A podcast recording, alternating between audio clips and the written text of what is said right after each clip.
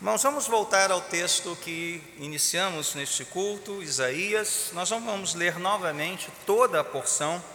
Eu quero me concentrar justamente naquela destacada no catecismo, que são os versos 10, 11 e 12 do capítulo 53. Se você encontrar, fique de pé mais uma vez comigo para a leitura, um sinal de prontidão, atenção, para ouvirmos palavra de Deus nesta manhã. Isaías está descrevendo aqui, esse é um dos quatro, pelo menos, cânticos do servo, ou seja, uma visão do Messias, mas do Messias sofredor, não só do Messias vitorioso, rei vitorioso, mas de um Messias vindouro que sofreria né, o juízo de Deus, a punição pelos pecados. E essa é a maior descrição que nós temos no Antigo Testamento a respeito dessa figura messiânica. Então, nos versos 10, 11 e 12, diz assim o profeta: Contudo, foi da vontade do Senhor esmagá-lo e fazê-lo sofrer. E embora o Senhor tenha feito da vida dele uma oferta pela culpa, ele verá sua prole e prolongará os seus dias, e a vontade do Senhor prosperará em sua mão. Depois do sofrimento de sua alma, ele verá a luz e ficará satisfeito. Pelo seu conhecimento, meu servo justo justificará a muitos e levará a iniquidade deles. Por isso eu lhe darei uma porção entre os grandes, e ele dividirá os despojos com os fortes, porquanto ele derramou sua vida até a morte e foi contado entre os transgressores. Pois ele levou o pecado de muitos, e pelos transgressores intercedeu. Oremos. Deus e Pai, o Espírito interceda por nós nesta manhã, nos levando a Ti com corações abertos, ouvidos atentos, mentes alertas, a ouvirmos a Tua voz mais uma vez com clareza. O Senhor me ajude, o Senhor ajude a cada irmão aqui, compreendermos, Senhor, esse mistério da fé, compreendermos o coração da cruz e do sofrimento do nosso Senhor Jesus Cristo. Assim oramos, em nome dele. Amém. Podemos sentar?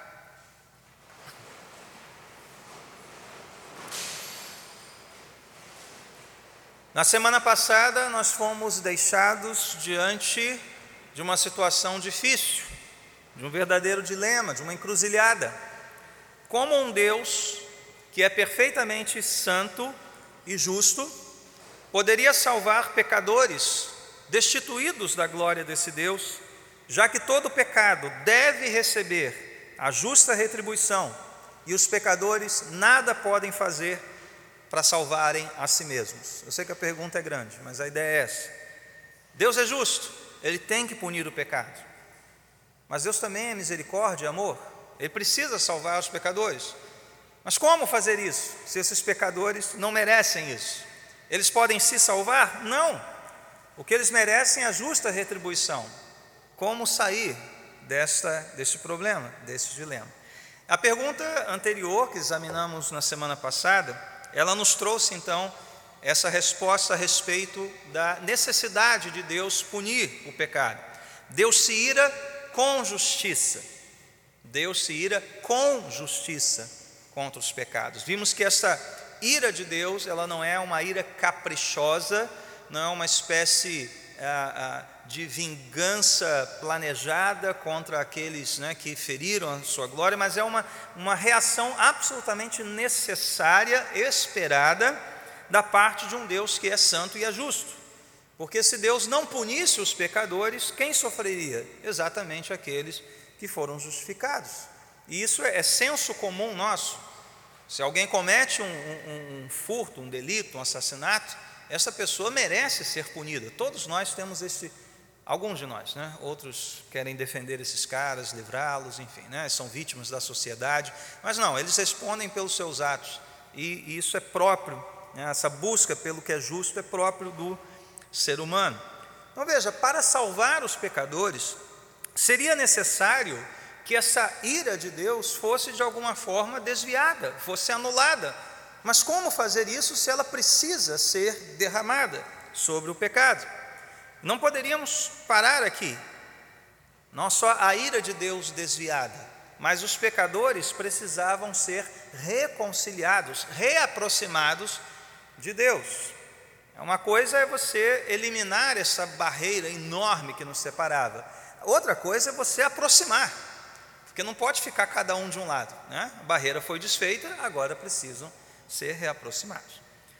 Em resumo, e num vocabulário teológico assim mais preciso, nós podemos dizer que a ira de Deus precisava ser propiciada e os pecadores precisavam ser reconciliados. Então, como essas coisas acontecem de maneira simultânea, ao mesmo tempo.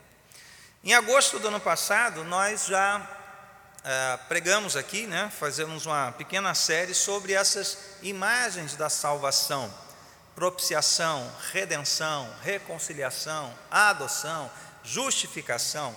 Então, de certa forma, hoje nós vamos recordar um pouquinho duas delas e ver como elas se harmonizam, como elas se encontram, que é a propiciação e a reconciliação, tá bom? Crianças, vocês vão dividir a sua folhinha em duas partes, nós vamos para cada um fazer um pequeno desenho muito simples. E na primeira parte do desenho, você vai fazer o seguinte: você vai desenhar uma nuvem com raios e uma cruz, como se ela fosse um para-raio. Né? Sabe o que é um para-raio? Né? Ele, ele, ele pega os raios assim e evita que os raios batam nos prédios, nas casas, nas coisas. Né? Por isso que pode ter tempestade de raio, mas a gente não vai ser atingido. Espera.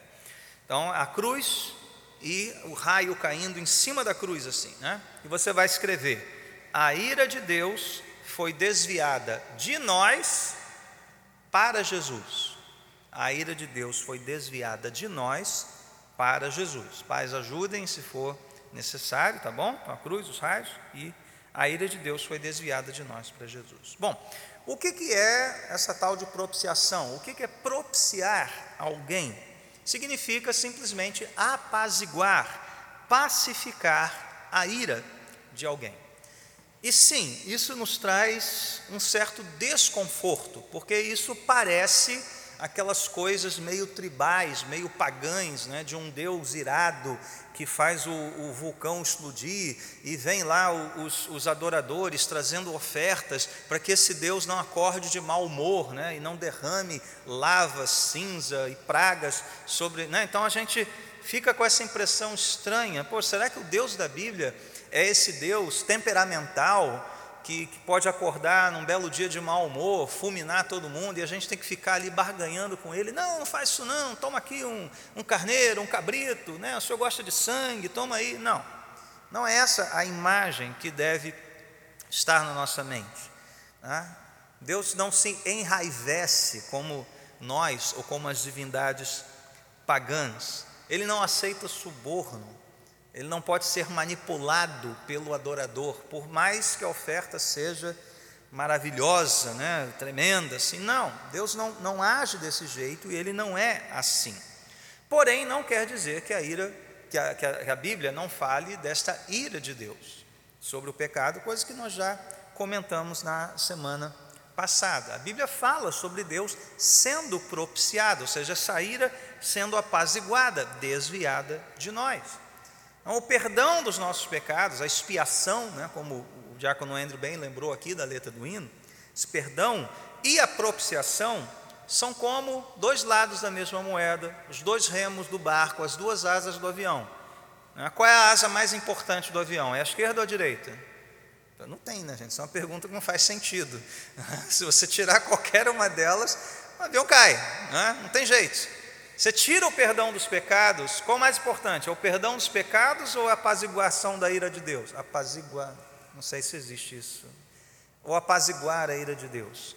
As duas coisas andam perfeitamente juntas na Bíblia Sagrada.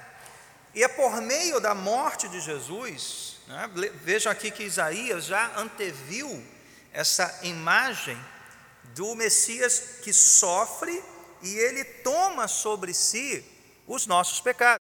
Como escreveu John Stott, a santidade de Deus expõe o pecado e a sua ira se opõe a ele. Santidade expõe o pecado. Ninguém, Isaías, lembra? Semana passada, Isaías, estou perdido, ai de mim, pecado foi exposto. Não tem como cobrir. Não tinha o que Isaías fazer. Ai de mim! Foi necessária a intervenção lá do, do, do anjo, né, purificando o seu lábio, para que só depois Deus pudesse falar e ele pudesse falar com Deus. ainda que fosse eis-me aqui. Né, era necessário apaziguar isso. Era necessário reverter aquela sentença do ai, estou condenado. Né. Quem faz a propiciação? Quem faz a propiciação? E aqui vem diferença né, entre os rituais pagãos, entre as divindades pagãs e o nosso Deus.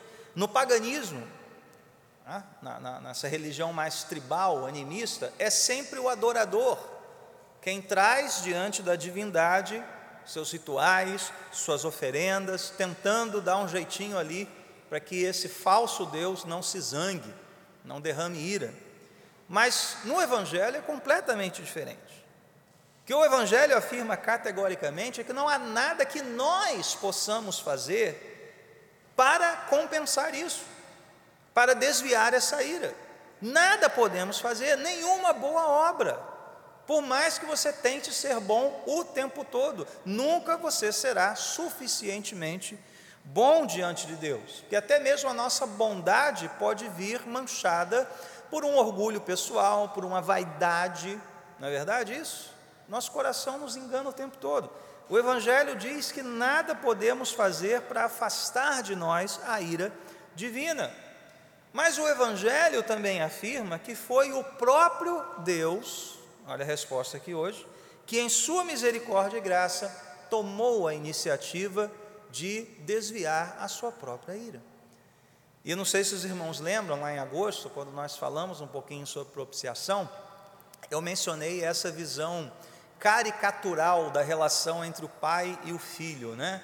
Como se o Deus Pai tivesse doido para fulminar toda a humanidade, né? E Deus Filho chega na frente dele: "Não, papai, não faça isso. Eu vou morrer por esses pecadores. Não, sai da frente, filho. Eu vou matar, vou começar tudo de novo. Não, papai, não faça isso." Essa é uma visão que é uma caricatura, isso é ridículo. Né? Por quê? Porque pai e filho é, é, é, são pessoas da mesma essência divina, eles têm o mesmo propósito, a mesma vontade. Eles estão de acordo com a, a expiação e o perdão e a propiciação desde os tempos eternos. Então não há essa relação conflituosa entre pai e filho. Deus Pai, pelo seu amor, proveu a sua própria propiciação por meio da oferta do seu próprio Filho, Deus Filho, Jesus Cristo, um Deus gracioso, né, para agir graciosamente para com os pecadores. Então, se a ira de Deus precisava ser propiciada, foi o amor de Deus quem fez a propiciação. O amor de Deus, veja que eu não estou falando, ah, de Deus Filho, a ira de Deus Pai, o amor de Deus Filho, não Deus, Deus completo, Pai, Filho e Espírito Santo, ele precisava ser propiciado, mas foi o amor do Deus Trino quem fez a propiciação. O próprio Deus toma esta iniciativa, enviando seu próprio Filho para ser o sacrifício perfeito, para desviar essa ira. E qual foi então esse sacrifício? Como Isaías tão bem viu, viu aqui, né? Ah, foi da vontade do Senhor fazê-lo sofrer, fazer o seu servo sofrer, o seu filho sofrer. Veja, não foi uma pessoa qualquer, não foi sequer uma oferenda qualquer, foi uma pessoa e não uma pessoa qualquer. E novamente, quem foi o sacrifício não foi o filho como alguém distinto da divindade, mas sim Deus Filho, o próprio Deus em sua segunda pessoa, sua manifestação encarnada, Jesus Cristo. Então percebam que Deus, Deus Trino, está no coração de tudo que nós vimos até aqui. É Deus quem precisa ter sua ira propiciada, é Deus quem, no seu santo amor, decide fazer a propiciação, e é Deus, na pessoa de seu filho, quem morre para que os nossos, para que a propiciação fosse feita e Deus não se irasse conosco. Deus é o autor da salvação do início ao fim. Então eu te pergunto, à luz disso, você primeiro compreende a situação daqueles que estão longe de Deus? Daqueles que ainda não foram pacificados na sua relação com Deus. Diz a palavra de Deus que eles estão ainda sob o juízo, sob a ira de Deus, debaixo da ira de Deus. Os pecados, por mais que seja, né, eu costumo dizer, é, é o seu vizinho é, japonês que faz bonsai, que nunca fala alto, que cuida de tudo, mas se ele não estiver aos pés de Cristo, ainda assim ele está debaixo da ira de Deus. E não tem outra situação em que ele possa estar. Jesus mesmo colocou isso: olha, quem, quem não crê já está condenado. Já está condenado, não importa. Então você compreende a situação daqueles que estão longe de Deus? E você compreende que essa era a sua e a minha situação? Você compreende né, que nós estávamos debaixo dessa tempestade cheia de raios da ira de Deus? Você entende isso? E que só a cruz poderia nos abrigar, nos proteger, nos guardar dessa justa ira de Deus sobre nós? E você que compreende isso, você continua com medo de Deus? Você ainda enxerga a Deus como uma espécie de divindade pagã, furiosa, temperamental, você nunca sabe quando é que ele vai estar de bom humor ou de mau humor? É porque talvez você não tenha entendido plenamente esse desvio da ira de Deus sobre você. Que Cristo de fato se coloca na proteção, como escudo para que a ira de Deus não recaia sobre você. Então descanse nisso. Não tenha medo do Deus que está nos céus. Dirija-se a Ele, entre na Sua presença.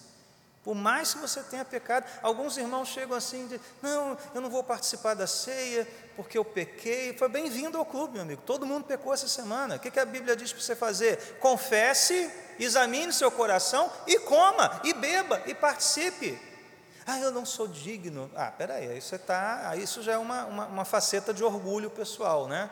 Parece que a pessoa quer aparecer de um outro jeito. Né? Eu não sou digno. Ninguém é digno. Ninguém é digno. A gente só come e bebe e aquilo se torna meio de graça para nós, porque é um Deus de graça. É um Deus que já pagou o preço. É um Deus que já verteu o seu sangue. A ira não está mais. Então examine, confesse, abandone o pecado, participe. Participe. Você vai participar hoje à noite? Se você vier, participe da ceia. Confesse. Não fique com medo de Deus. Tema a Deus. Diferente. Mas não fique com medo dele. Ele te amou. Ele entregou o seu filho por você. A ira dele não está mais sobre você, mas sim a sua paz, o seu amor. Então não tenha medo, não se afaste daquele que se aproximou de você comentarista do catecismo chamado Mica Edmondson, eu não conhecia o Mica, ele tem um ministério na África. Ele diz o seguinte sobre o texto de Isaías, né, que nós lemos. Diz assim que talvez o aspecto mais surpreendente da linguagem de Isaías seja que agradou ao Senhor fazer essa troca, ou seja, oferecer o seu filho para resgatar os pecadores. De que modo Deus se agradou disso? De algum modo, agradou ao Senhor entregar seu filho inocente para ser objeto de escárnio, brutalizado e crucificado. É quase impossível entender essa verdade a não ser que compreendamos por que Deus se agradou. Com certeza, Deus não tinha prazer no pecado de Judas, que traiu Jesus, ou nos líderes religiosos que o odiavam, ou em Pilatos, que o sentenciou injustamente, ou na multidão insensata que o rejeitou. Mas Deus se agradou da obediência ativa e passiva, do sofrimento de seu filho, que continuou confiando em Deus, amando seu povo, apesar de todo custo. Agradou-se de colocar sobre o filho seu juízo, a fim de salvar seu povo pecador. Deus se agradou, porque por meio da cruz o Filho de Deus seria glorificado, o povo de Deus seria salvo, a justiça de Deus seria satisfeita e o amor de Deus seria revelado. Tudo isso na cruz do Calvário. Irmãos, só com o desvio dessa ira é que pode haver a reconciliação.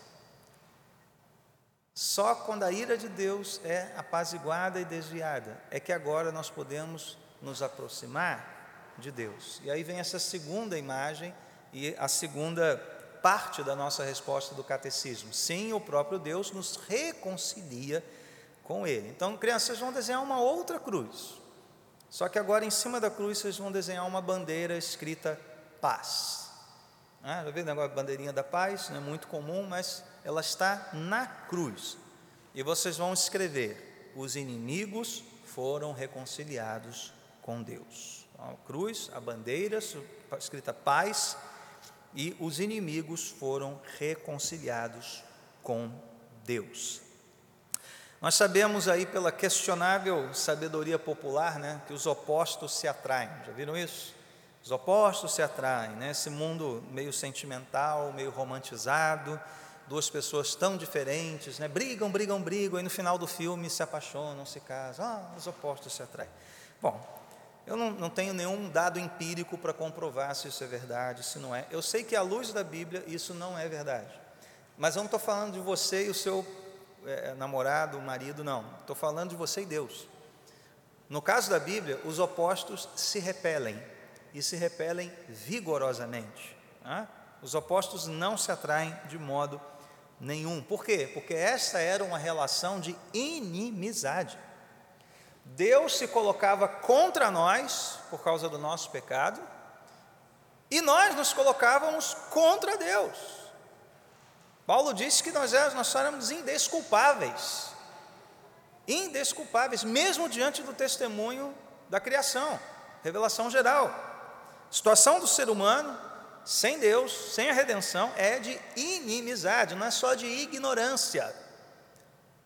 Pecado não é a ignorância, o pecado é a inimizade contra Deus. A Bíblia diz que o homem sem Deus, ele é escravo da carne. Ele é amigo do mundo. E diz Tiago que aquele que quer ser amigo do mundo se coloca em inimizade contra Deus. Paulo diz aos Romanos que a mentalidade da carne é inimiga de Deus. Então não é só uma relação de, ah, eu não sabia, não sei o que, tal. Não, é de franca inimizade. E inimigos precisam ser reconciliados, precisa haver paz entre eles. Algumas coisas então sobre a reconciliação, nós relembrarmos aqui, segundo a resposta do catecismo, sim, o próprio Deus nos reconcilia com Ele. Veja, Deus jamais é o objeto do verbo reconciliar. O que, que eu quero dizer com isso? Nós jamais leremos na Bíblia que Cristo reconciliou o Pai conosco. E eu volto àquela caricatura né, de um pai furioso e o filho indo lá para né, fazer essa mediação e tal, para que o papai não ficasse tão furioso assim. Não, não é isso que nós vemos na Bíblia Sagrada. O que a gente ouve lá, segundo o apóstolo Paulo, 2 Coríntios 5,18, o próprio Deus nos reconciliou consigo mesmo. Veja, Deus reconciliou consigo mesmo, por meio de Deus, de, de Cristo, do seu Filho. Não é que Jesus reconciliou o Pai, não é isso que está ali, e isso faz toda a diferença, gente. Parece ser uma sutileza, parece que eu só estou brincando aqui com as palavras. Não, não. Isso faz toda a diferença na compreensão do que é a reconciliação, da própria Trindade, da nossa relação com a Trindade. Tá? Isso faz toda a diferença. Deus precisava ser propiciado, como já vimos, mas ele precisava ser também reconciliado conosco. A barreira de inimizade precisava ser rompida. Então, voltando lá para 2 Coríntios 5,18, o que, que diz lá? Que ele tomou a iniciativa de nos reconciliar consigo mesmo. Deus foi o, o, o, aquele que concebeu a reconciliação. E Deus, Filho, na pessoa de Cristo encarnado, foi o agente dessa reconciliação. É isso que nós devemos ter em mente. Essa iniciativa do Filho de nos reconciliar consigo mesmo, ela foi em obediência, em submissão ao Pai, que pelo seu amor eterno já concebeu a reconciliação. Então ambos estavam em perfeita comunhão de vontade. Não houve relutância do pai, não houve uma intervenção do filho como alguém estranho. Deus Pai foi o autor da reconciliação, Deus Filho, encarnado na pessoa de Jesus, o agente da reconciliação, e Deus Espírito Santo, aquele que aplica esta obra às nossas vidas e nos coloca diante de Deus. Essa é a reconciliação de inimigos. Três coisas importantes para nós, como aplicação desta verdade, desta doutrina. A primeira delas está lá em 2 Coríntios 5,18 ainda, se você pode ler em casa, que assim como Deus nos reconcilia consigo mesmo, nós somos chamados como ministros da reconciliação. Então, o que, que Deus requer de cada um de nós? Que nós sejamos como embaixadores, é outra palavra que Paulo usa, proclamando o quê? Que Deus já fez a obra de reconciliação na cruz. Essa obra já está feita. Portanto, você, pecador, se arrependa dos seus pecados e se aproxime de Deus. A obra já está concluída, está consumado. E o que que nós proclamamos? Palavras de Paulo: Deus estava em Cristo reconciliando o mundo consigo mesmo. E é por isso que nós clamamos ao mundo, fazemos este apelo ao mundo: reconcilie-se com Deus, porque Ele já tomou a iniciativa de reconciliação. Agora, pela fé, você se reconcilia com Ele, você vem até Ele, perdoado, justificado. Isso que nos cabe fazer. Então é isso que eu quero fazer nesta manhã. Talvez com você que tenha entrado aqui hoje cheio de dúvidas sobre a sua salvação ainda com medo de Deus. Esse é o apelo de Paulo para você hoje. Reconcilie-se com Deus. Volte para Ele. Se você se desviou, está andando por outros caminhos, volte para aquele que já se reconciliou com você. Segunda implicação desta verdade é que todos nós somos aproximados de Deus. E eu gosto desse convite de Hebreus, né? diz assim: aproximemo-nos do trono da graça com toda confiança, a fim de recebermos misericórdia e encontrarmos graça que nos ajude no momento da necessidade. Veja as palavras do autor aos Hebreus: este é um trono de graça, não é só um trono de poder, de governo, de justiça, ele é um trono de graça. Você pode se aproximar dele, diz Hebreus, com confiança ou com ousadia. Né? Então, faça isso. Você não é mais inimigo, você foi perdoado, você foi aproximado. Aproxime-se então, busque misericórdia, coloque-se aos pés desse trono. E por fim, se nós éramos antes inimigos de Deus e fomos reconciliados com Ele, perdoados pela graça, Existe agora em nós uma obrigação santa de também estender perdão e amor àqueles que se opõem a nós. E essa é, sem dúvida, a aplicação mais exigente do Evangelho, mais difícil. Amar os nossos inimigos, porque o inimigo pode ser o nosso próximo. Já ouviram isso? Ame seu próximo, ame seu inimigo, porque os dois podem ser a mesma pessoa. E a ordem é a mesma: ame Jesus disse isso. Vocês ouviram: ame o seu próximo, odeie o seu inimigo, mas eu lhes digo: amem os seus inimigos, orem por aqueles que os perseguem. Paulo diz aos Romanos: se o teu inimigo tiver fome, dá-lhe de comer, se tiver sede, dá-lhe de beber. Fazendo isso, você amontoará brasas vivas sobre a cabeça dele. Interessante, né? não é sobre a sua, não, é sobre a dele. Imagina cabeça em brasa, gente. Eu, sei, eu, acho, eu acho, não tenho certeza, mas a imagem aqui é uma, uma imagem meio que de incômodo, né? A pessoa, cara, por que, que esse sujeito está me amando? Se eu odeio ele, se eu não gosto dele, se eu quero derrubá-lo, né? Ele, e, e ele retribui isso com amor. Eu tenho fome, ele me dá de comer, eu tenho sede, ele me dá de beber. Que história é essa, né? Então, aquela brasa na cabeça deve incomodar a beça. Então, veja, gente, amar, segundo o Evangelho, é você agir até mesmo em favor do seu inimigo, fazendo por ele aquilo que você esperaria que ele fizesse por você. Não retribuir mal com mal, mas o mal com o bem. E mesmo agindo de forma imperfeita e limitada, porque nenhum de nós ama perfeitamente, nós estamos cumprindo o ministério da reconciliação. Gente, se nós éramos inimigos de Deus e Deus nos reconciliou consigo mesmo, vamos combinar, né? Um inimigo humano, por pior que ele seja, você deve expor o evangelho a ele dessa forma buscando reconciliação, buscando a paz, buscando amar com atitudes práticas aquele que se opõe a você, levando assim esta mensagem de reconciliação, dizendo, como diz Isaías, Cristo levou o pecado de muitos, de muitos. Essa é a visão do Messias, que nós vamos explorar, começamos em detalhes a partir da semana que vem. Pergunta 20: Quem é este redentor? Quem é este que veio? E responder a esta pergunta sobre quem é Jesus Cristo, quem é o redentor, é a pergunta mais fundamental que todo cristão deveria saber responder. Esse foi o maior objeto de discussão em toda a história da igreja. Quem é Jesus Cristo? Porque ele é o centro da nossa fé. Então eu já te convido a voltar na semana que vem para a próxima pergunta.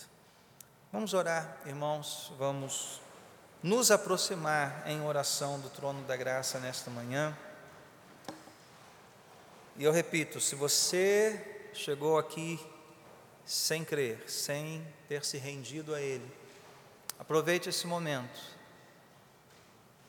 para olhar para a cruz de Cristo e ver ali toda a ira de Deus sendo derramada sobre o seu filho, para que você, um pecador, pela fé, pudesse se aproximar de Deus, ser aproximado de Deus, reconciliado com Ele. Santo Deus, falamos aqui nesta manhã de coisas profundas, tremendas, daquilo que está oculto aos orgulhosos deste mundo, mas que foi revelado aos pequeninos pelo Teu Espírito. Falamos daquilo, Senhor, que foi arquitetado, planejado e decretado desde a eternidade passada, daquilo que foi visto e anunciado pelos profetas, daquilo que foi cumprido na história por um ser real, vivo, Cristo vivo, Cristo da história. Falamos daquilo, Senhor, que muda a nossa história hoje, agora Falamos de coisas, Senhor, que nos levarão a ingressar na eternidade.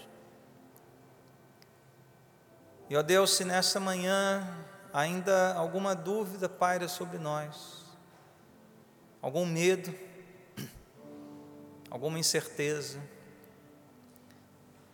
que essas sombras sejam dispersas, ó Deus, pela luz do Teu Evangelho, o Evangelho de um Deus justo, santo, mas também misericordioso, amoroso. Um Deus que tomou a iniciativa de propiciar a si mesmo e nos reconciliar consigo mesmo, oferecendo seu próprio Filho, Cordeiro de Deus, que tira o pecado do mundo, Cordeiro de Deus, a oferta perfeita que o teu Espírito desperte fé verdadeira, fé salvadora em cada coração aqui, Senhor. Que o teu Espírito Santo, nos momentos de abatimento, dúvidas, insegurança e medo, abra de novo os nossos olhos para contemplarmos o mistério da cruz, a obra perfeita, consumada de Jesus Cristo no Calvário. Tomando sobre si os nossos pecados e imputando a nós a justiça que era somente dele. A Ti toda honra e glória, Deus Trino de toda graça. A Ti, Senhor, nosso louvor, nossa adoração. E o fazemos nesta manhã, por meio de Jesus Cristo, nosso Senhor e Salvador. Amém.